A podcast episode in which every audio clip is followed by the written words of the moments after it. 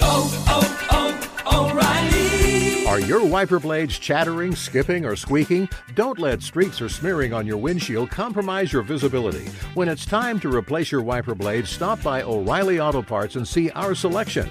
Our professional parts people will even install your new wiper blades while you wait. Stop by O'Reilly Auto Parts today. Oh, oh, oh, O'Reilly. Auto Parts. There's nothing like snook hook sets at dawn or catching a tarpon in the moonlight. Find your next fishing trip made easy on fishingbooker.com and experience the magic of the Sunshine State or any other destination on your fishing bucket list. Book a blue water adventure in search of sailfish or go snapper fishing with the kids. With over 6,000 captains and trips to choose from, planning your next one just got a whole lot easier. Download the Fishing Booker app on the Google Play or App Store or visit them online at fishingbooker.com to book your trip today. 46% of Americans expect to leave behind financial obligations when they pass away. So it's crucial to make sure your family is financially protected. Policy Genius helps you find the right life insurance coverage by comparing options from America's top insurers with help from licensed award winning agents. Secure your financial future with Policy Genius. Head to policygenius.com to get free life insurance quotes in just a few clicks. That's policygenius.com. You're listening to the Sportsman's Nation podcast network brought to you by Savage Arms. Now, Savage has just released their new shotgun called the Renegade. The Renegade is tough, reliable, and ready for anything. Whether you're busting clays, dropping ducks, or whacking turkeys, Renegade is built to withstand tough use in extreme conditions. For more information about the Renegade shotgun, visit savagearms.com slash renegade. My name is Clay Newcomb, and I'm the host of the Bear Hunting Magazine podcast. I'll also be your host into the world of hunting the icon of North American wilderness, the bear. We'll talk about tactics, gear, conservation, but we'll also bring you into some of the wildest country on the planet chasing bear.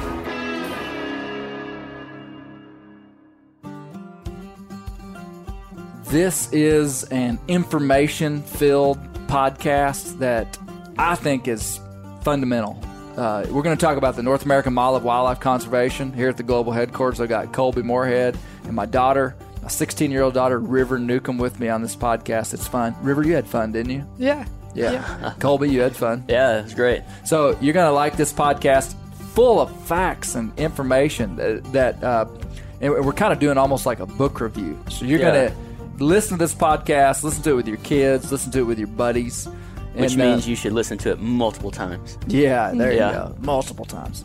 Well, hey, we're right in the middle of uh, of of a of a global pandemic, and uh, pretty amazing times to be alive. So we hope that you're all well and safe. We hope your families are safe, and uh, while you're at home, check out our buddies at the Western Bear Foundation. Yep. Um, Joe Condellis, Western Bear Foundation. They're uh, they're a hunting conservation organization for bears out west. They're membership driven. If Mm-hmm. You become a member of their organization, you get a copy of Bear Hunting Magazine. True story. Which we are working on the May June issue as we speak. Exciting stuff. Really, it's a great, Yeah. it's a great, it's a great uh, issue. Hey, and as spring bear seasons approach, there are going to be some spring bear seasons open, even though COVID nineteen is disrupting some stuff. Check out Northwoods Bear Products, best commercial scents that that uh, that that we've used. And uh, NorthwoodsBearProducts.net. If you're Yeah. baiting bears, it makes zero sense. And I, w- I would say this whether they were partners on our podcast or not Yeah. because I've said it for years. It doesn't make any sense if you're baiting bears going to all that effort and to not be using commercial scents because Mm-hmm. Yeah. those commercial scents are chemically designed to be more powerful and potent than any natural odor And a that'll little- attract bears. A little goes a long way. yes, it does. Yeah. it does. It'll ruin your life if you spill it in your truck. Leave it. I leave mine in the, the bed of the truck. Yeah. and hey, lastly, our buddies at DU Hunting Supply. These Yep. guys are River. That's where we get all our collars for Yeah, our dogs. yeah, River's a, a Garmin wizard. Um, we uh, these guys have a. They're known for their customer service. Buddy Woodbury and his team. They're they're good people. They're up in Washington. Yeah. And uh, they they they're big distributors of all the Garmin products. Yeah. And uh, I'm running an uh, uh, an Alpha unit, which is their handheld unit that has a Garmin. track and train collar. Yep. So you can uh, you can track them, but you can also train them with the tone. Yeah. Um, check out DU Hunting Supply for all your hound hunting needs. Hound and hey, enthusiasts. last thing, last thing, Nukem. There's a film that somebody made called Nukem. Can you believe it? How about that branding? How about that branding? River and I like it, don't we, River? Yes, we do. Uh, hey, in all seriousness, it's a good film, even if it wasn't about our family. Um, uh, First Light made a film. Yeah. And you can go watch it at uh, the First Light YouTube channel or firstlight.com slash nukem, I believe. Uh, or, yeah. We might have You'll- to fact check fact check that you one. may have to fact check that, but you'll find it. Uh, First Light is also doing some spring bear sales Mm-hmm. on that on the firstlight.com right now. They've got one of my bear kits on there. Yeah. What I like to use for bear hunting. yeah. Um, so you can check that out. And this film, it's like an 11 minute film done by Jordan Riley and uh, Taylor Coleman, Capture Creative. Doesn't feel like an 11 minute film. It's quick. Yeah. Like, it goes by in a flash. Yeah, Uh, really fun. They came to Yeah. Arkansas. We squirrel hunted. We showed some really cool bear footage from over the years. Uh, Mm-hmm. Showed some mule training stuff, some um, coon hunting stuff. It, really unique film, I think, for the outdoor Yeah. industry. Not many mainstream companies are putting out stuff like that. Yeah. It's Yeah. been uh, anyway. Shameless. That was Yeah. shameless. It's shameless. Yeah. Check it out at firstlight.com. hey, you're going to enjoy this podcast with River Newcomb, Colby Moorhead, and myself. Yep. We are at the Bear Hunting Magazine global headquarters. Dun da da dun. We are six feet apart, Yes. minimum. Mm-hmm. I have, well, introduced our guest first, Colby. Yeah. To my left, I have River Newcomb. Hello. River is my daughter, and she's going to be a part of the podcast today. And I also have Colby Moorhead. Yep. Colby the Bear Tech Moorhead. Yep. We're going to do something a little bit different than, you know, a lot of the podcasts we're doing, we're traveling and we're talking to interesting people. And this podcast is more going to be like an information packed podcast. And we're going to be talking about the North American model of wildlife conservation. Okay. Th- there it is. That's mm-hmm. what we're going to talk about. And that's what I want everybody to be able to really. I, I I feel like this is the this is the linchpin of our understanding as hunters and our ability, first of all, to understand really what we're doing. I mean, because to blindly participate in something that has this massive history, mm-hmm. M- massive history back to the very origins of humankind, and to just blindly participate in it almost seems a little bit irresponsible. Yeah. I've been guilty of that. Well, we all have. Not knowing. Unknowingly. yeah. Yeah, we all have. And so, in an age of knowledge, in an age of understanding, in an age when information is just at our fingertips, it makes a lot of sense that we would we would try to understand these things. So, number 1, this is for the participant inside of hunting to understand more. Number 2, I think this understanding is critical in our in in in the public's perception of who we are. Yeah. So our ability, even as hunters, to just have some of these words, and I and I use that phrase because words are what craft ideology. I mean, mm-hmm. we're we're if you don't have the words, then you don't know.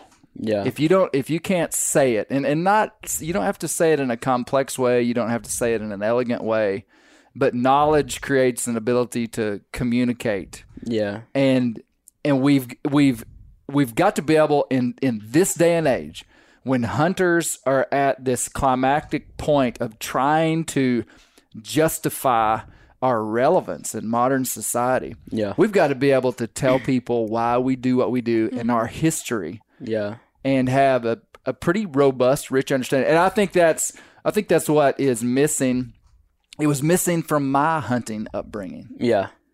it, it really was. I mean, Yeah. now we understood conservation and at some level. But like the depth of some of this, we didn't understand at all, really. And um, there you go. We got a heavy breather over here. Yeah.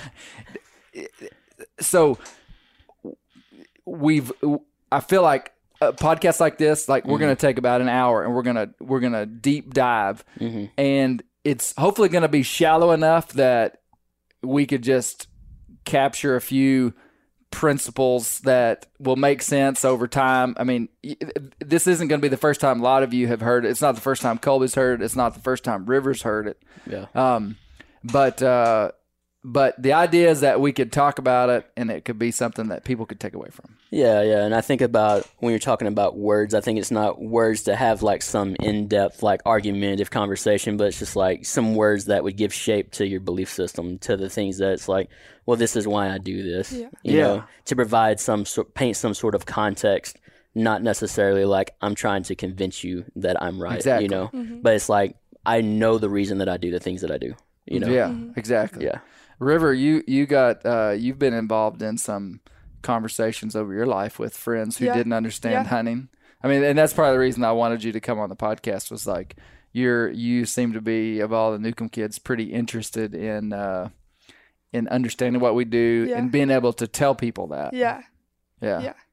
So, um, any comments on that, River? You want to tell us some juicy stories of these fiery conversations you've had with your friends at school? Well, I think just like I all like in middle school, like everybody wanted to try out being vegetarian and always had Mm. some reason and we would like always get in debates about it and every single time like as a hunter I was more knowledgeable about animals and every single time as a hunter I had more like more to say about what I was talking about. And none of those people are still vegetarian. The power of protein. the power of Yes. protein. Well, we have a long history with protein. yeah. So, okay, here's this is also a book review. I should have said this earlier. What we're going to do is I'm going to try to systematically go through some of you know part like highlight parts of a book that I'm holding in my right hand right now. It's a new book and it's called The North American Model of Wildlife Conservation. And on the cover it says it's edited by Shane Mahoney and Valerius Geist. There were actually about 8 or 9 contributors I believe to this book that wrote different different chapters. Yeah. But Shane Mahoney and Valerius Geist are the ones that wrote it. Mm-hmm. It's I, I believe it was it's been released within the last 3 months.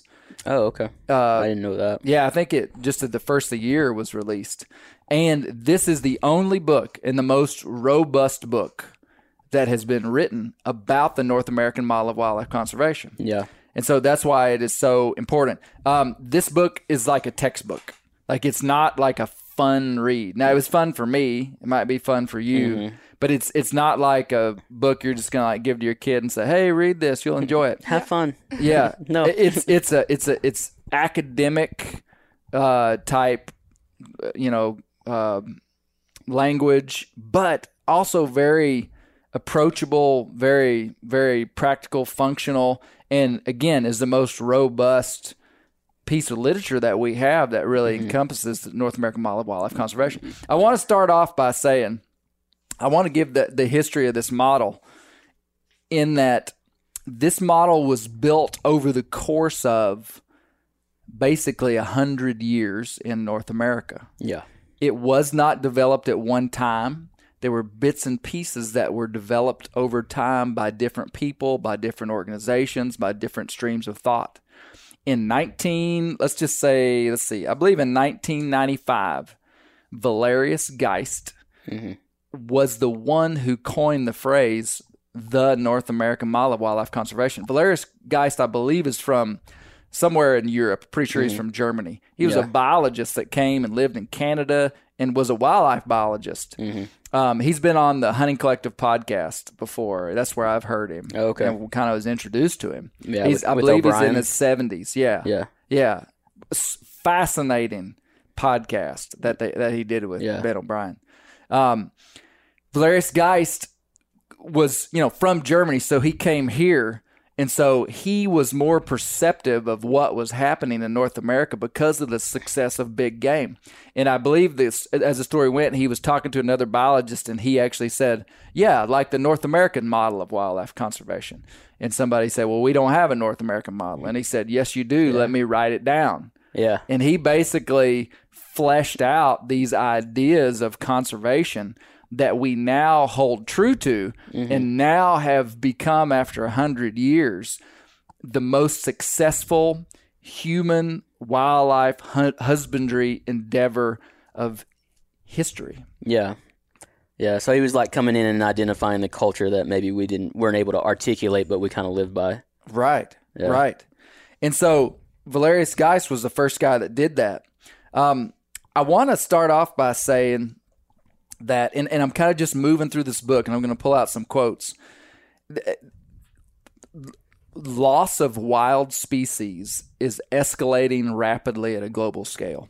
Like, we can't deny that. And we're talking about small animals, we're talking about reptiles, we're talking about amphibians, we're talking about all kinds of stuff. So that is happening. Mm-hmm. That is not just like a left wing propaganda idea. Yeah. You know, that things are going extinct across the planet. Yeah. But, but, big but, All caps. big but, is that animals that are hunted and managed as game animals in North America are thriving. Okay, so mm-hmm. there's a powerful c- contrast right there. Where animals have cultural value, and here that cultural value value comes through hunting. Mm-hmm. Those animals' habitat is protected.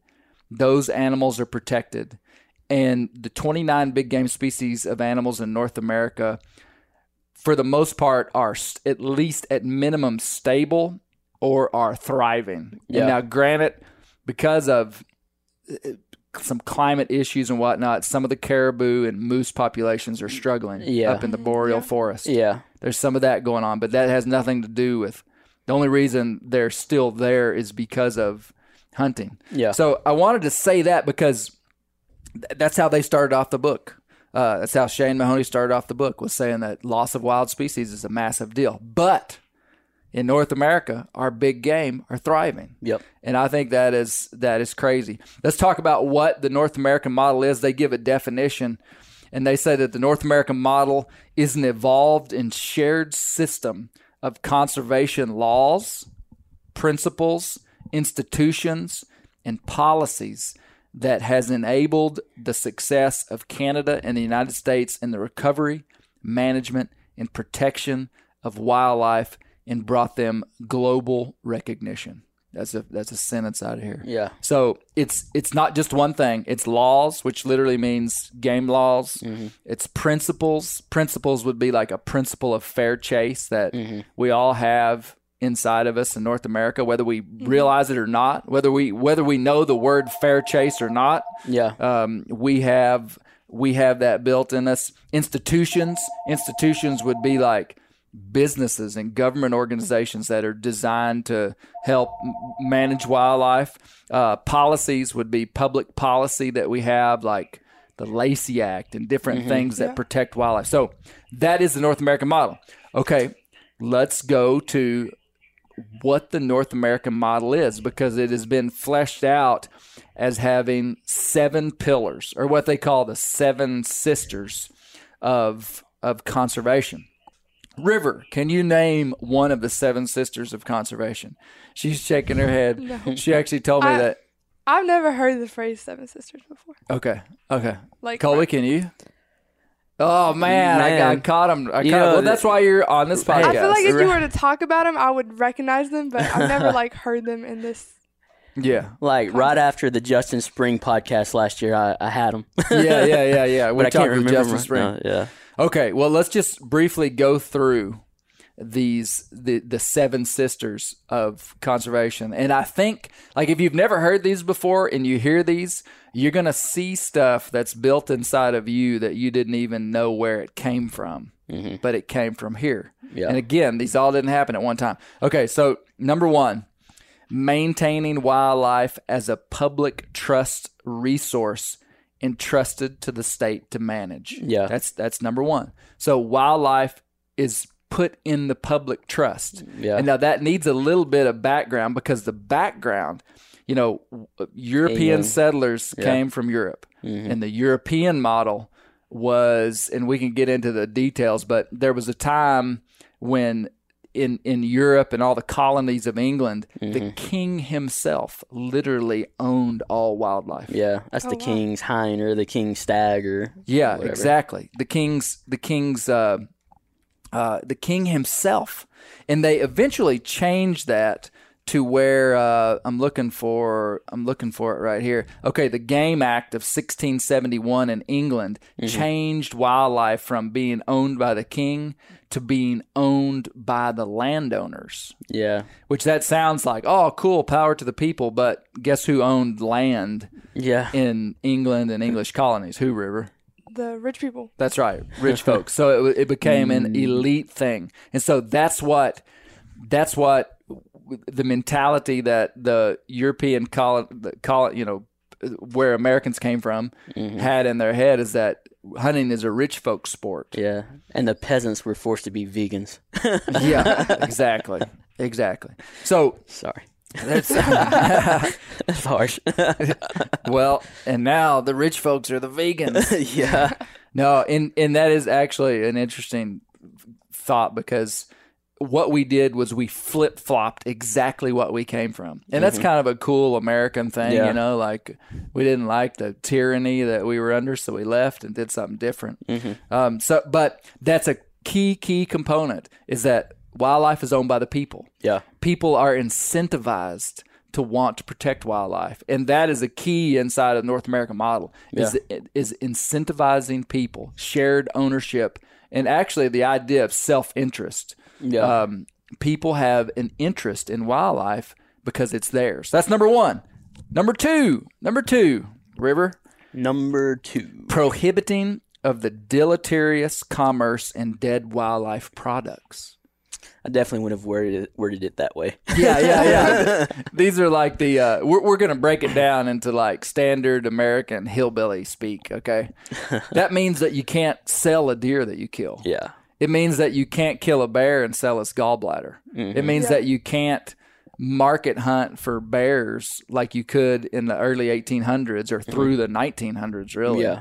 and make a living off selling bears. Um, you know, I, many times in my short, short, young, young life, uh, I'm 40. I'm not that. I'm not that young. Um, I've I've had people want to buy stuff for me. Like Yeah. I had a buddy that just loved deer meat, uh, kind of an urban guy. Yeah. And he was like, "Man, hey, you if you kill a deer, I'll buy it from you." hmm And I I'm just kind of like, "Bro, you have no idea that you have just stepped on the toes of one of the sisters, and she will kick you in the shins." um, and I've also I have also oh, this is a deep dive. I uh I was buying bear bait from a from a donut place yeah, and the people were not from America. They Yeah. were not Americans, and uh, they actually wanted to buy some bear stuff from me, which is highly illegal. hmm I mean, you go to prison for selling bear parts. hmm I honestly believe they were totally ignorant. yeah, They just they kind of became my friends and found out that I was a bear hunter, and they were like, "Hey." And I was like, We want a claw." No, sir, I cannot at all. I didn't even want to give him anything. You know, I could have been like, I'll give you. I, hmm I was just like, nope, off limits. But it comes from that. yeah, Can so you sell now- like claws, like jewelry and stuff? That's a good question. There are parts of taxidermied wildlife that you can sell. Like I could sell one of those deer mounts. yeah, Oh, okay, okay. but you can't sell meat. Like I can't sell bear fat. Uh, you know, like I can't start making bear fat soap and sell it. Okay. Um, there's some really specific laws. You can sell antlers. Mm-hmm. I could because see like these bear hides up on the wall. Like I have paid money for those to be turned into almost like a, hmm finished product, a finished Yeah. product that Mm-hmm. you can sell. Okay. Yeah, Um, I don't know if you can sell claws though. Because I feel like you could buy them online. Like you could buy jewelry. There, there are many places where native tribes, First Nation people can sell. They can sell whatever they want. Mm-hmm. Yeah. as I understand. yeah. it. But that, you know, fat in a jar is a weather station, though. I mean, yeah, that's our weather station. Yeah. Um, yes. Okay, so that's prohibiting commerce and dead wildlife, right? Yep. Okay. Number three, the third sister, Number three. regulating and defining appropriate wildlife use by law. Okay. Okay, so the the contrast Want- would have been wanton waste. well, no, no, it just means that wildlife stuff is regulated by law. Oh, okay. And law meaning it comes from the government. Okay. And law meaning it's punishable by law. yeah. You know, so like if we if you mess around and break wildlife law, people are going to come and arrest you Yeah. or fine you. Yeah. So regulated by it also that it goes from that all the way to the idea that uh, that like if I had five thousand acres here, I couldn't just manage my own wildlife. Yeah. The wildlife that I had on my five thousand acres would be managed by law. Yeah. Like the Arkansas Game and Fish Commission would say, Hey, you can only kill six deer a year, two turkeys, one Mm-hmm. Yeah. bear For game animals. for game animals. Yeah. Yeah. And all non game animals are protected too Okay. uh, by big, just yeah, you, even non-game animals, eh, other than like wild Mm-hmm. Feral hogs, hogs, yeah. but they're still regulated by law. Yeah. I mean, they are. You can't kill them on public land, but you get the idea. Yeah. Because, and again, that that seems so normal. It seems so normal for anybody in this country that's a hunter to be like, well, of course, wildlife is regulated by law. Well, it wasn't for the last bazillion years before a hundred years ago. Mm-hmm. Yeah. You with me? Yeah, yeah. I mean, it wasn't it wasn't regulated by law before about 1920 in Mm-hmm. Arkansas. Wow, yeah. Yeah. You know, it was just like whatever, man. You go kill a pile of bears and sell their fat and sell Mm-hmm. their hide and sell their meat and make a living, and good for you. Yeah. Not anymore. Okay, that's number three. Gotcha. Any comments, River? How many bears have you killed? Two. That's a good. That's a good number. okay, number four, fourth sister. Number four. ensuring wildlife can only be killed for legitimate purpose. And Okay. I have also the phrasing of these statements it will be varied in different literature places that you find. Mm-hmm. So I've heard this called non-frivolous use of wildlife, Yeah. which I love Yeah. because everything that we kill has a purpose behind it. Mm-hmm. So, you know, but not all purposes are the same. Mm-hmm. So, a white-tailed deer, we are killing that deer for the meat. Mm-hmm. And there are wanton waste laws that are set in place that regulate. If you shoot a deer, Yeah. you have got to harvest the meat off that animal. Mm-hmm. Um, but there are also animals that are managed as fur bearing animals, which actually is a loophole in the the commerce of wildlife Mm-hmm. because a like a like a raccoon we we we harvest we kill that animal for the hide but also we kill that animal for depredation purposes Yeah. because so if if you can kill one animal for the for the betterment of another species that is in peril Mm-hmm. sometimes there's reason to kill not for food Yeah. are you with me Yeah. Yeah. Predators. predators yeah. Yeah. like you don't you're not legally obligated to eat a coyote if you kill it yeah. um it's a it's managed as a fur bearing animal but that's awesome because like you know uh, any little kid that starts you know shooting a pellet gun or what whatnot is going to want to just go shoot something for fun and what does every good dad say to his kid at some point If you shoot that, you're gonna eat that. yeah that's right that's right where did that come from Yeah. right here Yeah. non frivolous use of wildlife. That we don't just go kill stuff for the fun of it. And again, these are powerful principles inside the narrative that we've all got to have. I mean, like the common man. It's my dream that the common man, the common hunter that has no deep connection to, you know, I mean, there, there are people that are that interact with hunting at all different levels. And when you when we reach a saturation point, not everybody's always going to know ever. Nobody will. Not everyone will know all of these, but there are certain things that reach a saturation point inside of a system where just it's just common. Yeah. Yeah, Like, it's a People know it. Yeah, It's like yeah, yeah. yeah. it's culture. And and I would say right now this is on the trend upward because a lot of people are talking about this now in outdoor media. Yeah. Um, but still, these are powerful things. So we're on number four or number five, which is recognizing and managing wildlife as an international resource. This is one of the sisters. Okay. Mm. This primarily has to do with waterfowl. Yeah. And it comes from the knowledge that waterfowl have a life cycle that is spread out across three continents, some of them. Yeah. Because, you know, all these big time nesting grounds mm-hmm. up in Canada, that's where almost all our waterfowl live throughout the mm-hmm. summer. They nest and mm-hmm. then they fly south down into Arkansas and Missouri and all across the country. And we harvest those animals. So if if the United States didn't coordinate with Canada, we'd be in big trouble. And so basically, we manage that waterfowl is a wildlife resource across, you know, ac- across uh, international boundaries. Yeah, yeah. I think even like organizations like Ducks Unlimited and stuff actually fund projects up in Canada. Absolutely, You know, even though they're a U.S. based, at least I think U.S. based co- uh, organization, Yeah. a lot of their their donor monies go up to to Canada yeah, for projects. and there, and there's stuff going on in Mexico too. Uh, Mm-hmm. we there's there's projects working with the Mexican government for stuff that crosses borders. You know, there's a lot of things that cross borders. You know, the there's a jaguar. Yeah, Do you know that river that jaguars are native to North America? yeah, I just got the, the Mexico. stanky eyebrow from River. She said, "In America, yeah. jaguar, you show daddy." I've never heard of Jaguar in America. Daddy. yeah, no, really. And and they're not certain that any of them live in America, primarily in Arizona and New Mexico. Yeah, Um, okay. But they cross. They live. A lot of them live in Mexico and cross into the United States. Yeah, guys occasionally tree them with uh, uh, dry ground line dogs. Oh, Yeah. wow. down there. Yeah. yeah, That'd pretty sweet. crazy. And then black bears. When we were at uh, Big Bend National Park 4 years ago, River, we saw bears. Mm-hmm. Yeah. do you remember that? Yeah. And we were within sight of Mexico. Um, and so you know, you you international international working together. Okay, yeah. okay.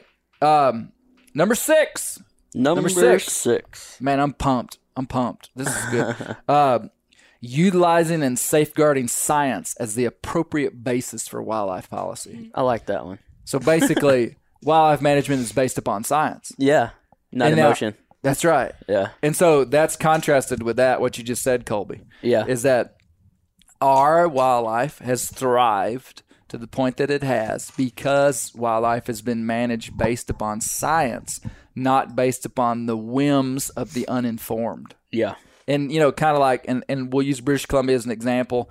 You know, in the last two years, they have shut down the grizzly bear hunt in British Columbia yeah. solely based on the Public outcry, public outcry perception. Yeah, uh, based upon their perception of it being a trophy hunt, Mm-hmm. quote unquote, air quotes, um, and just like people just didn't like the idea. Like I, I think it was said by one of the governors, uh, the the leaders there, that grizzly hunting doesn't fit with the. I, I want to use the word narrative, but that's not it. You know, with the with the with the values of the British Columbian people. He said something like that yeah, which if you and so it wasn't based on science because all the biologists and the hunters and everybody Mm-hmm. was like hey wait a minute we're taking i think they were taking less than 500 bears per year maybe 300 Mm-hmm. yeah, bears per year out of british columbia yeah, out of a population of i don't even want to say but thousands of animals mm-hmm. so it was a very small percentage Mhm. it was inconsequential essentially yeah, other than that, a hunted population of bears typically acts different than an unhunted population. And Yeah. they're safer. There's some research behind that. Some people argue that that's not true. That when they're Um, hunted, they're safer. They're safer for humans. Yeah, they just Yeah. have Yeah. The, they just have more of a fear of humans, more of Yeah. a respect of humans when they're hunted at Yeah. all. And wouldn't there be like more car? Like if we didn't hunt deer, there'd be more car, like stuff like that. Car like car accidents. accidents Car- with deer. Oh, absolutely. Yeah. Yeah. There's like- all kinds of issues of of the carrying capacity of the land. Um, in some species, we want to manage under the carrying capacity. yeah, like um like any any uh any habitat has a carrying capacity for any certain species like if we were talking about blue jays we would say well this land right here can hold this many blue jays so any more blue jays than that is going to be detrimental to the population as a whole they're going to have less food they're going to have less, places to nest predators are going to increase because of how many blue jays they are. Uh, you know, there's all these negative things. They're going to start getting hit by semis on the road. They're going to be, you know, stealing, you know, your mom's pie out of her window. Yeah. Uh, so, th- but so a lot of times we want to manage just under carrying capacity, and that way you actually have a super healthy population of animals Yeah. Because there's plenty of food, there's plenty of nesting habitat, there's plenty, mm-hmm. you know, so I, I think one of the other things is like that perception comes from where where someone would look at a bear and think about oh that bear. Mm-hmm. Like a Right. like in public perception but if you're like looking at conver- uh, conservation and you're looking at it from a scientific method you're looking at the whole group of animals and not mm-hmm. just the one that you see in front of you. Yeah. you know i think there's a difference in understanding there. It's like uh, in the public's eye that is not as knowledgeable inside of it they would look and see a tree and then everyone else would look out and just see like well there's a lot of trees that make up a forest you know Yeah. and so Yeah. it's like a difference of like emotion of just the one versus like Right. what's good for the whole Well, I think I heard Rinella say it one time, and he may have heard it from somebody else say it like this, but you know, we like the idea of deer better than we like mm-hmm. the individual deer that we take. Yeah. So yeah, we there is we do kill an individual animal, mm-hmm. but for the betterment of the whole. yeah And so the idea of deer is that they actually thrive. They do better. Bears do better mm-hmm. when there is, you know, some management that is in correlation with the amount of habitat that they have Yeah. that fits them. So, mm-hmm. you know, yeah, we got to kill one. And and I I recently was writing working on a little writing project and and I said that killing something in order to protect it is kind of an odd shaped pill. Yeah But mm-hmm. sometimes the truth is hard to swallow. yeah mm-hmm. That's the truth. yeah I mean, because it does not make sense. And that's why this story of ours is so com- complex as hunters. Mm-hmm. It's a complex story. It is not understood at a glance. Yeah. You don't just get it unless somebody shows you and some, unless somebody tells you. And guess what? Such is life. Much of life is complex and isn't Yeah. understood at a glance. And so, this idea that we've got to kill something to protect it is an odd shaped pill yeah but sometimes the truth is hard to swallow. Yeah. But people people can connect with these ideas if they can understand it. Some people never will. Yeah. You know, I mean, some people are just they're never gonna like the idea of hunting and whatever. They're a small percentage of people. yeah Uh, there was a recent study, I think it was 2016, um, that said that in the high 70th percentile of people in America were accepting of hunting if the meat was used for food, if the animal uh, for mm-hmm. if the animal was used in a utilitarian way. yeah That's a really powerful statistic. Yeah. So if people know, and, and I think we can even read into that more, if people have understanding of why and how and how we're using it, if they mm-hmm. understand, yeah then they get it. Mm-hmm. yeah And so it's not just meat. yeah You know, it's not just that piece, even though that's a very critical piece and a foundational core of our hunting is that we eat these animals. But mm-hmm. it's so much bigger, even and, and more robust than even that. yeah mm-hmm. You know? very complex Yeah. And so, but these simple things are pretty powerful. Okay. So, management of wildlife is based on science was number six. So, mm-hmm. number seven is protecting the democratic allocation of citizen opportunity to harvest wildlife. okay That's a fancy way to say that the common protecting the rights of the common man to be able to hunt. yep And that is truly an American idea. yeah Nobody had that idea before. I mean, nomadic peoples that wandered this place before there were states and governments did.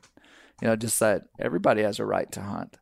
Um, but once governments began to be formed, River, did you know that um, when people began to cultivate grain and gr- there, there's some people anthropologists that believe that grain was the gateway to to the state. And by the state I mean the heard that, yeah. government.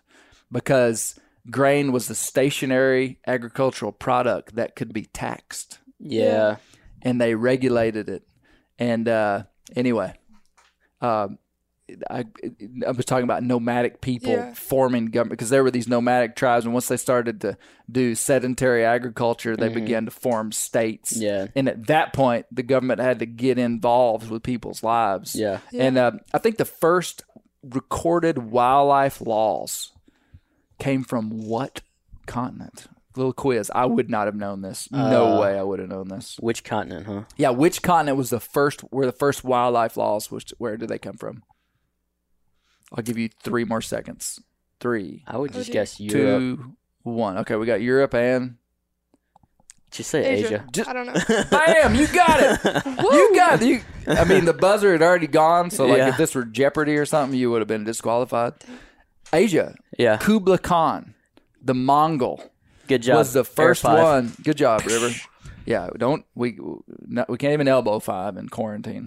Uh, Kublai Khan has the first recorded wildlife management in the 1200s, Wow. and uh, he ordered that there would be no hunting wildlife from March through October, oh, which is essentially the modern hunting Yeah. season for Wow. north for for the northern hemisphere. yeah. You know, Wow. October through February, that's pretty much our, our hunting season. Yeah, Kublai Khan was the first one that did it. And then the Game Act in England 1671 was big. Um, so, okay, great, excellent. Um, th- this book does a good job. These guys do a good job of talking about the the perceived weaknesses of the model. Like Okay. they they it actually emphasize it so much. I almost was kind of like, "Come on, guys, you don't have to beat yourself up so bad." Mm-hmm. Um, but one thing that they said, and I actually think this proves a point to our case, is that one of the criticisms of the North American model is that it doesn't target non-game species, only game species. Yeah. And so, again, going back to the first statement about how, you know, um, there's all this, you know, there's species going extinct, small, big, Yeah. you know, but in different places. Long story short, the the model doesn't address the the small things often, Yeah. which to me builds the point that where animals are hunted, where they have value, they are protected. Yeah. Um, okay, let's uh, let's uh, okay. Incentivized conservation is the thing that they talk a lot about. That is, I think, something that we ought to be able to talk about. Is th- this idea that uh, is that people because they have a right to hunt, Mhm. they are incentivized to protect it. Yeah. They're incentivized to police themselves. yeah. I mean, like if you're an outlaw poacher and we're hunting on the same ground, I am probably gonna be, you know, I'm gonna I'm gonna talk to you. I'm gonna turn you in. I'm incentivized to protect that wildlife. Yeah. You know, Yeah. um, that's a pretty important part. I'm I'm going through my notes here. What are you laughing about, Colby? Just thinking it's like it's the one it's the one way where it's like, hey, it's good to be a snitch. yeah, exactly. It's like, hey, they're killing our animals. That's exactly right. Okay, so here's some of the major threats. This was in first chapter. Some of the the major threats um, to to the North American model is uh, animal wer- welfare and animal rights. I mean, a trend of the age, and we, we talk about it a ton on this podcast, but is anti-hunting sentiment Yeah. you know these people that um, uh, you know as hunters we're a step away from being criminals in a lot of ways when it comes to animal cruelty laws Yeah. which is bizarre Yeah. i mean never before in human history have have these kind of things been brought up and and and thought about but but it's a major deal. I'm just going to kind of skip over that a little bit. Yeah. Uh, declines in recreational hunting participation. Big, massive thing. I'm going to read this. Uh, participation in recreational hunting in Canada and the United States has been declining at significant rates for decades. Despite ongoing efforts to encourage hunter retention and recruitment, there has been a net loss of approximately 2.2 million hunters in the United States alone since 2011. Hmm. That's recent history Yeah. a decrease in 2.2 million hunters. Between 1991 and 2011, the proportion of U.S. hunters aged 16 to 44, though that age decreased from 71 to 45 percent, which basically means we're not recruiting younger Yeah. hunters. Okay. Um. Let's see. Um. Approximately eight percent of Canadians participated in hunting in 2012. Basically, about 4.5 percent of Americans today are hunters. Yeah. But we've got about 11 million people that are hunting. But because of the increasing population of America, our percentage continues to go down. Yeah. and that's a that is a frightful thing inside of a democratic nation Yeah. because democracy means the people have the power to vote, Mm-hmm. and um, so anyway, the, these are big challenges. Yeah. Big challenges. Yeah. Um, okay, let's. Uh, okay, the second chapter of the book, they started off kind of with this general overview of the North American model, which I think we've done a good job of talking about. Yeah. But I, I want to go back. Well, the, the second the second chapter is about North American ecological history, which to me is fascinating. Yeah. Apps incredibly, incredibly fascinating. Which is basically what's the history of hunting on this continent Yeah. and and people need to know this. We need to know this. Um, and and and I'm not an expert. I'm not an anthropologist. I'm not a scientist. I'm just a. I mean, I just. So so this isn't like a fail-proof description here, Yeah. but they they talk about it quite a bit in this book. So, River, do you have do you know when the first humans arrived in North America? Colby, do you? You should know this. There was a Hmm. Don't there was remember a the century. I mean, century. How many thousand years ago did North Americans arrive? okay, okay. I wouldn't have known this either unless I just Let's was see. interested in it. Roughly sixteen thousand years ago. I was so gonna say the 12. oldest, the old, you you would have been in the ballpark. Yeah. The the oldest archaeological site that has evidence of human occupation. This is a relatively new, very new study. Yeah. Cooper's Ferry. Yeah. In Idaho. Yeah. Cooper's Ferry. They recovered stone tools and bones of animals and other things that showed that there was a human camp and it was 16,000 years ago.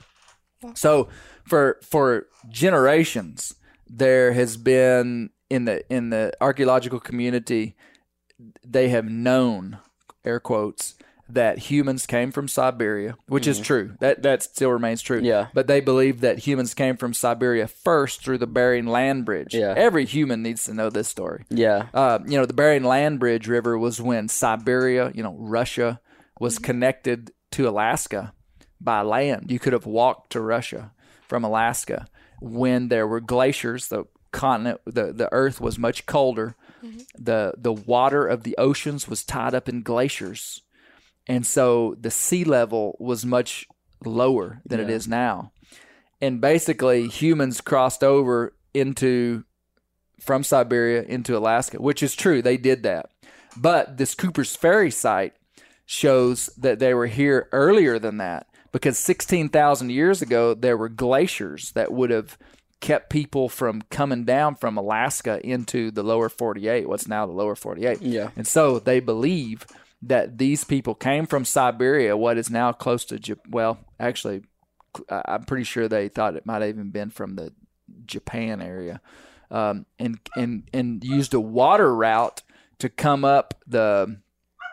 It's either the Snake or the Salmon River. I can't remember. Tess sees a squirrel. Yeah. Um, and so basically, sixteen thousand years ago is when humans got here. Yeah. And now this I think is a controversial there is some controversy around this idea is that humans were highly influential on the extinction of the megafauna. In this book they present that as if that is scientific fact. Yeah. Um, I've heard other reputable people talk about how that's just theory. Because River Newcomb, did you know that 16,000 years ago, up until about 10,000 years ago, you know, this short time period, humans overlapped a bunch of crazy, wild megafauna. Yeah. You know, there were mastodons, there were giant saber-toothed cats. Uh, let me let me let me read a couple of these. Short faced bear There were uh, or something like that. let's see there were there were over 60 genera of large-bodied mammals giant birds and reptiles that inhabited the continent uh, there were two species there were camels in, north america? America? yep camels two species of llamas four or five species of tapirs a shrub ox a forest forest musk oxen a stag moose peccaries whitetail and black-tailed deer um, there were mastodons. There were mammoths, woolly mammoths, and mastodons were different. I didn't know that. Yep, they're di- they're different. Um, and there were giant short-faced bears. There were giant ground sloths Yeah. that weighed uh, they weighed six thousand pounds. Oh my gosh. River right here, right Wow. here. I'm serious. Did you know that there's a there's a fissure? A fissure is like a crack in a rock within two miles of here, over on the banks of the West Fork over there.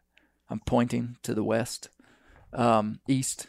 I'm pointing. I meant uh, where they found a bunch of bones of Pleistocene animals. So the Pleistocene describes a time period from 250,000 years ago till 10,000 years ago. Okay. And from 10,000 years ago to now is the Holocene. Th- these are terms that I'm familiarizing myself with. Okay. The Holocene, H O L O C E N E, is the modern time period that we're in. Okay. So ten. So you take a you take a the DeLorean and go back ten thousand years, back to two hundred fifty million years would have been called the Pleistocene. The Earth was colder. Uh, many periods of glacial advance and glacial retreat based upon the climate getting hot and the climate getting cold Yeah. crazy animals, and humans were here during that time. Uh, and humans, um, humans killed mastodons. They they point out a study that showed that one of the ways that they think that um, humans were so heavily influenced on these killing these megafauna was that they had highly toxic poisons that they put on spear points. Okay. Wow. Yeah. Yeah. There's there's studies Makes that sense. show that these that these nomadic hunters and remember these wouldn't be like the Indian tribes that we that we know of today. Yeah, yeah. They would be descendants. The, the the Native American tribes that we know, these highly organized tribes, would have been descendants of these people. Yeah. But at the time, these were just like nomadic families, Mm-hmm. and um, and they burned. They used a lot of fire. Mm-hmm. They used fire to attract animals Yeah. but they also used fire to protect themselves. Like in this thick in thick areas, they would burn so that these giant predators wouldn't come in their camps, so they could Yeah. see. Like they used fire extensively Yeah. across the landscape, That's cool. and uh, and basically, whatever happened about the time that humans got here, all these animals died off, Yeah. and it was also certainly because of a glacial warming period that melted off glaciers and made things a whole lot different ecologically. But but here's the whole point of that. Why are we even talking about that? Because the big argument inside of modern the modern world is that why don't we just let nature be natural? What's the problem with that, River? What's the pro? What would you say if someone said, "Hey, nature should just be natural. We should just let it go." That's that's called a preservationist mentality. Like we should just preserve nature minus humans. What's the problem with that? What's the ideological problem with that? I- this place is. Mm, mm, go ahead. Go ahead. You were going, don't, girl. I don't think that this is the answer you're looking for, but like something has to manage. Like there's not a natural predator to deer here. I don't think. Okay, And you're so I you're don't- that yeah. that is not a wrong answer. That Yes. is not the answer I'm looking for. Yeah. Colby. Yikes. Yeah. he looks like a deer in the headlights. I love it when people do this when they have like this real specific answer they want and you don't know where they're going. no, the I, the problem with saying, "Hey, we need to manage wildlife and just let it go without humans," is that you'd have to go back sixteen thousand years mm-hmm. To find a time when North America wasn't being heavily influenced by humans. yeah. Human predation is natural. Yeah. Bada boom. Yeah. That's it. That's what I'm saying. I mean, this idea that humans haven't influenced the landscape. I mean, 16,000 years ago, this place did not look like it does today. Yeah. I mean, quite literally. I mean, Yeah. did you know that this would have been like boreal forest right here in Arkansas? Right, that'd crazy. Absolutely. The Yeah. glaciers pushed down all the way to northern Missouri. The Oh, climate okay. was massively colder. Yeah. I mean, these oak and hickory trees Mhm. that we got around here, pine trees, couldn't have even survived. Mm-hmm. So, I mean, this place right here was essentially a boreal forest with all kind of wild critters. So, I mean, like, so you say what's natural? Well, humans on the landscape is natural. Yeah. And yeah. so this idea, this like Disneyification of of wild places absent of humans Mm-hmm. is bizarre because humans have been influencing this place for forever. yeah. Um, one other thing that I learned about in this book that I had never heard before was that th- they they use the term. Well, okay, there was a time when Native American populations, pre-European arrival in North America, Europeans started getting here like basically in the early 1500s. Okay. Okay. Th- keep that in your mind. I think in 1517, Ponce de Leon landed in Florida. Mm-hmm. And he was one of the first guys that, that came in. And then French fur trappers, the French were the ones that settled much of the interior Yeah. before even the English did and the Spanish did. Yeah. Um, there was a time even before that when some anthropologists believed that Native American populations were as high as 18 million people in North America. Man, that'd have been cool to see. By the 1700s, there were only approximately 600,000 Native Americans in North America Yeah. so there was a time like you you go here in the Midwest and you see evidence of massive Native American civilizations that were not here when Lewis and Clark came. Lewis and Clark explored the Missouri and on up to the Yellowstone stuff in the early 1800s. Yeah. Um, and so the early 1800s is the first picture, like documentable picture that we get of what North America looked like. Yeah. Well, what I'm saying is, what they said is, is that there was a time when there was a ton more, because by that time there were only like 600,000 Native Americans. Yeah. There was a time when maybe, maybe there were millions of Native Americans. Mm-hmm. So think about the ecological impact of that. Yeah. So something happened. And mm-hmm. obviously, we know something very negative happened to Native American populations when white Europeans came. They brought, you know, disease that wiped them out. They killed them. I mean, it was, you know, Yeah. just genocide essentially. Yeah. Um, but what they believe, some anthropologists, biologists believe, is that what Lewis and Clark saw was actually an artifact.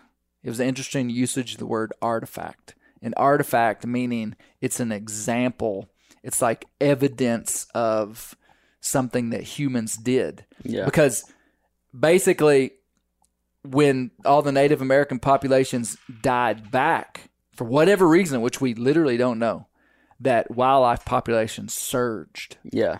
And so what Lewis and Clark and them saw and recorded Was unnatural. Was, was unnatural. Yeah.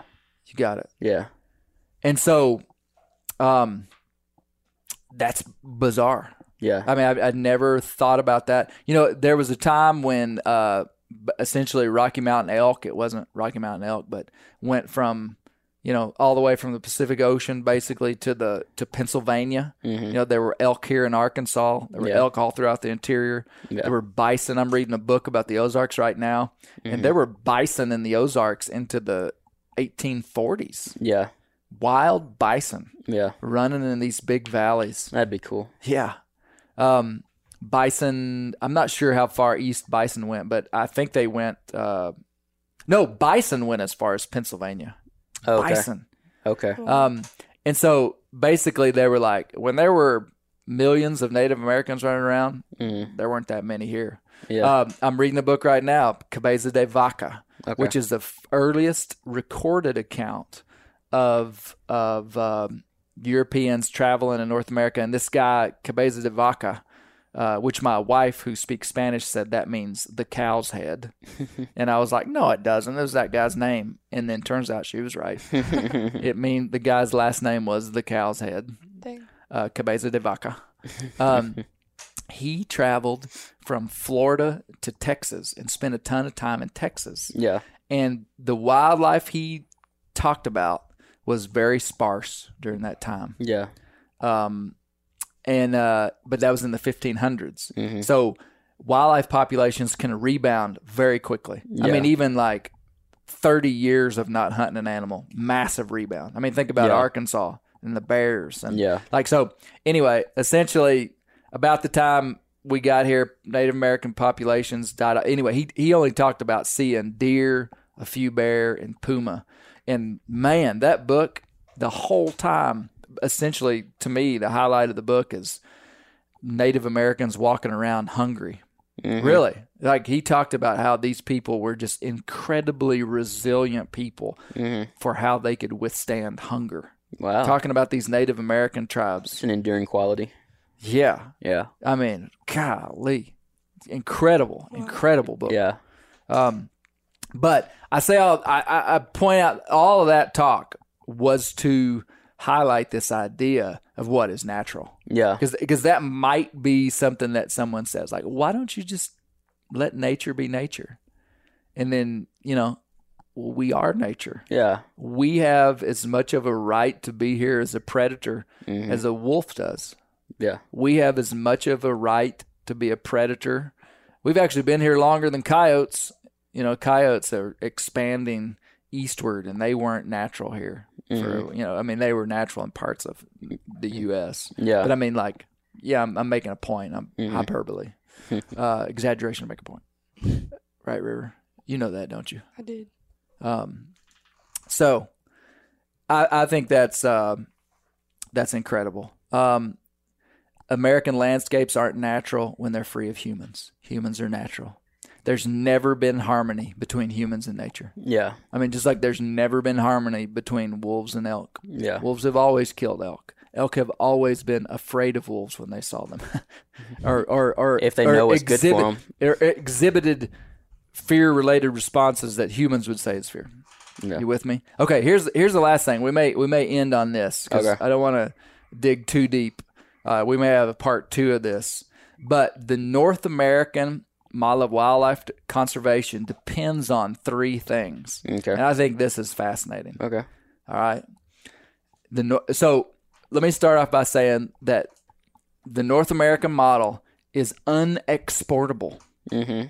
Like if this model was so successful, and and I want to qualify this statement with some research, but because I, say this a lot, and I just want to make sure that's right. We have more big game than anywhere in the world. Yeah. I, I, I so I mean, like what we're doing is working. So Mm-hmm. you know, when something works, like the idea is that you could export it, Mm-hmm. you know, to somewhere else. Yeah. But there's reasons why it's inexportable. Okay. Number one, the North American model of wildlife conservation is dependent upon democracy. Okay. It is absolutely dependent upon democracy and the idea that the people are incentivized to use to to to, to have access to wildlife resources and for them to be able to vote and to manage you know vote is probably not the right word but for the people to manage these pe- aren't the king's yeah. deer Yeah. these are your deer that's democracy The people that's that ha- america People that have a voice. people that have a voice Yeah. that's right that's Feedback. democracy Yeah. Number two, this is a good one. By golly. You got any guesses, River, what it would be? You don't know.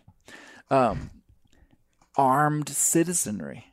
Okay. This thing is built upon the idea that the common man can go and hunt. There was this uh, there was this king in the eighteen in the sixteen hundreds that used the Game Act of England to disarm the citizenry. Do you remember the, the Game Act was one of the first European game laws? Where you were saying that is it, they belong to the landowner. they they belong to the landowner. Yeah. And so what what happened was like uh, weapons were I'm not going to say they were evenly distributed, but like a peasant might have a gun Mm-hmm. and a rich guy might have a gun too. Yeah. Well, when they said, "Hey, only the rich guys can hunt on their own land," it gave the king justification to go and disarm Mm-hmm. the the the, the common peasants. Yeah. And so um, I say that to say that the North American model relies on the idea that the common man, like Colby Moorhead and Clay Newcomb and River Newcomb, Yeah. have guns. Yeah. Where else in the world is that normal? Yeah. Nowhere. exactly. Yeah. And so if we didn't have guns, we would not be incentivized to protect wildlife Yeah. because we wouldn't have any, we, we couldn't go hunt them. So it, it's like this, it's, it's, it's this complex web, hmm which I think is fascinating. Yeah. Armed citizenry. And, and that even goes to the, to show the importance of, you know, sometimes as a outdoorsman, sometimes I've seen NRA stuff and I've, I've, I've been like, uh, you know, trying to connect outdoor stuff to totally all of their message, but it's massively true. I mean, the NRA is, and just their voice is is like pretty foundational inside of inside of this idea. you Yeah. know? Yeah. I can see that. um, because you know the NRA represents a lot of gun owners that aren't Mhm. hunters. Yeah. You know, um, but but those guys are contributing to conservation big time. hmm I, I want to talk about Pittman Robertson. Man, Yeah. we may have to do a whole I, th- podcast. I think with the NRA, it's just like fighting for like rights that you have. You know, it's just like your rights, what you have Yeah. access to, what you Yeah. you should have. It's like we fight for your right to own a weapon, even if you don't want to own a weapon. You Yeah. know, yeah, and so I think that same thing could fit inside of this, to where it's like, you know, you own the, this wildlife, and regardless of whether you're ever going to use that or not, it's like we're still going to fight so that you own your wildlife. You know, yeah. yeah, Yep. or have a right to it. Armed citizenry. Number three, and this is this is where kind of my heart inside of communication lies in a lot of ways. Is number three. So this is again why the what the North American model depends on. Okay. is a public perception that wildlife is a renewable resource for consumption. Yeah. So just this i just a general idea that if you see a deer out in the field, that you could kill that deer and eat it. Mhm. You could kill that deer and bring it home, and you're not being detrimental to wildlife by that. So the idea, the public perception. So it's not. We're not talking about hard science. We're talking about perception. Yeah. So that goes back to the idea, or you know, you know how how are we perceived? How are we portraying ourselves Yeah. as hunters in a world that's full of cameras, in a mm-hmm. world that's full of communication? How are we portraying ourselves? How are we perceived? And and this thing depends upon the the mass of people perceiving wildlife as a renewable resource for consumption. And so that just boy, you could have a whole podcast about that right there. Yeah. Um, but powerful things to think about, powerful tools for us to know about. River, what's your biggest takeaway from our conversation? Go Colby first. Colby Colby first. first. Then River, I'll River next. is so next. impacted. she doesn't even know what to She's say. No, I got it. I got Colby, it. what's your her what's your biggest takeaway? You know, I think my biggest takeaway is uh, just how that thing is so ingrained inside of our culture. Like growing up inside of like the outdoors, where you know, whenever I was born, my dad was a commercial fisherman, and then we grew up just hunting and everything. It's like I wouldn't be able to to to be able to say any of these things, and my dad wouldn't be able to name one probably either. Yep. But it became part of a culture to where it's so ingrained. And I think one of the things that I think about is something that was in the first like the Newcomb video was where you were talking about how it's like I don't care if my kids hunt when they grow up, it's, mm-hmm. but I want them to have a good view of the values and the culture that they had. Yeah. And so I think that that kind of plays hand in hand with that idea of just like things being built inside of the culture of like a family and then the culture uh inside of like some sport and just being one of those things that it's like you can track the the flow of that through generations even if you can't like talk about the spark of it, you know? Yeah. And so I think for me, like just seeing how shifting something today inside of like my understanding or my context will have a, an effect on the others that I touch. And so that's really like representing uh, this thing correctly and understanding and being able to have words to shape it could really help in ways that we'd never really know, but it just did something inside of somebody where it's like, you know, I got, yeah, I'm okay with that. You know, I'm not going to do it, but you know, it's, it's something that I see someone values and I, and I see that there's value inside of it for them, you know? Yeah. Yeah. Yep, that's good. Yeah. Um, I think just with the whole conservation model and inside all those things, I don't think before this I wouldn't have been able to like say those specific points.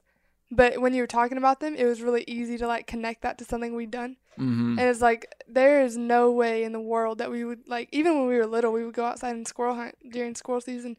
and there was no way that we wouldn't like skin it, and like we would always come in and we like cook. Our mom would cook it, or Willow would cook it, or something. Mhm. And like all that is a part of our culture, and and just in hearing this, it just shows like we participate in nature, and there's all these Mhm. things that like.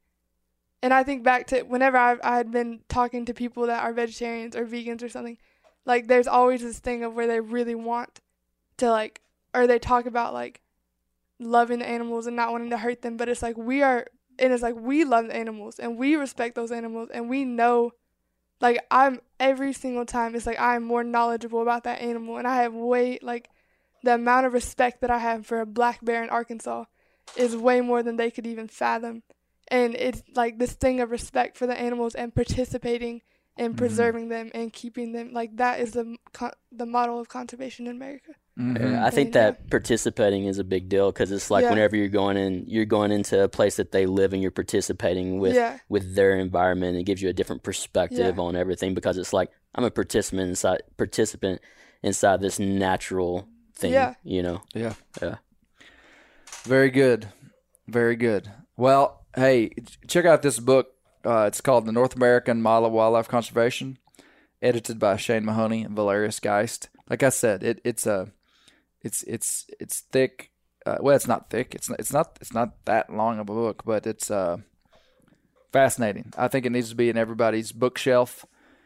And uh, River, why don't you uh, close out the podcast? You know what to say. Why does everyone freeze up? always forget it. Why everybody? Done this, I've done this twice. and every time- I know what Everybody, it is. everybody just freeze up. Hey, hey! Before we get off though, we got to give a plug for the film Nukem. Nukem. we have probably watched that like fifty times, and I'm not exaggerating. And we'll co- he'll come in that if he comes in the house for one second, he wants to turn and we love it. we It love does. It, I'm trying to boost the, the First Light algorithms a Yeah, little bit. yeah. Uh, no, First Light made a film. They came to they came to Arkansas, stayed at our well, they didn't stay at our house, but they were at our house for Yeah, three or four the time, days yeah. and filmed. And we they made an incredible film. For sure. I mean, it, I, I'm I'm biased about the content, but I'm not even talking about the content. If they had devoted what they devoted to telling anybody's story, it would have been good. Yeah, it's a really good capture for sure. It really was, Yeah. and uh, and so the the story is called it's called Nukem, um, and it's uh it's about it tells the story of, of of me training a mule. It tells the story of kind of some small game hunting, Yeah. squirrel hunting on mules, Yeah. and kind of that that ideology around that. It talks about bears. Mhm. Talk about a dream I had of a big buck that catalyzed me into the outdoor industry. Yeah. Um, and then uh, it ended with some uh, a really strong appeal for for passionate people Mhm. as hunters, which we are. We're Yeah. passionate people. Yeah. Uh, to be balanced inside of the way that they manage their life with their between their family and their passion. Yeah. And that's been an ongoing process inside of me and a, and a continued process Yeah. is is is, is that and, and I was so glad that that's what they captured. I said this Mhm. before, but I talked about a ton of stuff that Yeah. they didn't put on the film. Yeah. Um, I really did, ton Mhm. of stuff, and that's what they wanted to talk about, which I was thrilled with. Yeah. So yeah, check out First Light, uh, First Light YouTube channel. There's a home. If you go to firstlight.com, there's a sweet picture of a Mhm. dude shooting a bow off a mule on their uh, on their website. So Yeah. check Yeah. that out. But River, close this down. I know what it. I know what it says. I know what Wow, it says. why is this I so hard? I just. Oh, oh, oh. Keep the wild places wild because that's where the bears live. All right. Right. Okay. Bam, you got it. Yeah. You got it. Thank goodness I was there.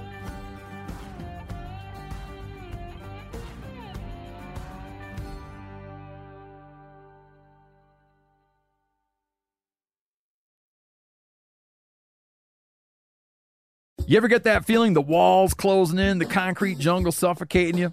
You crave some wide open spaces, the chance to connect with nature, maybe in a spot all your own. Well, head over to land.com.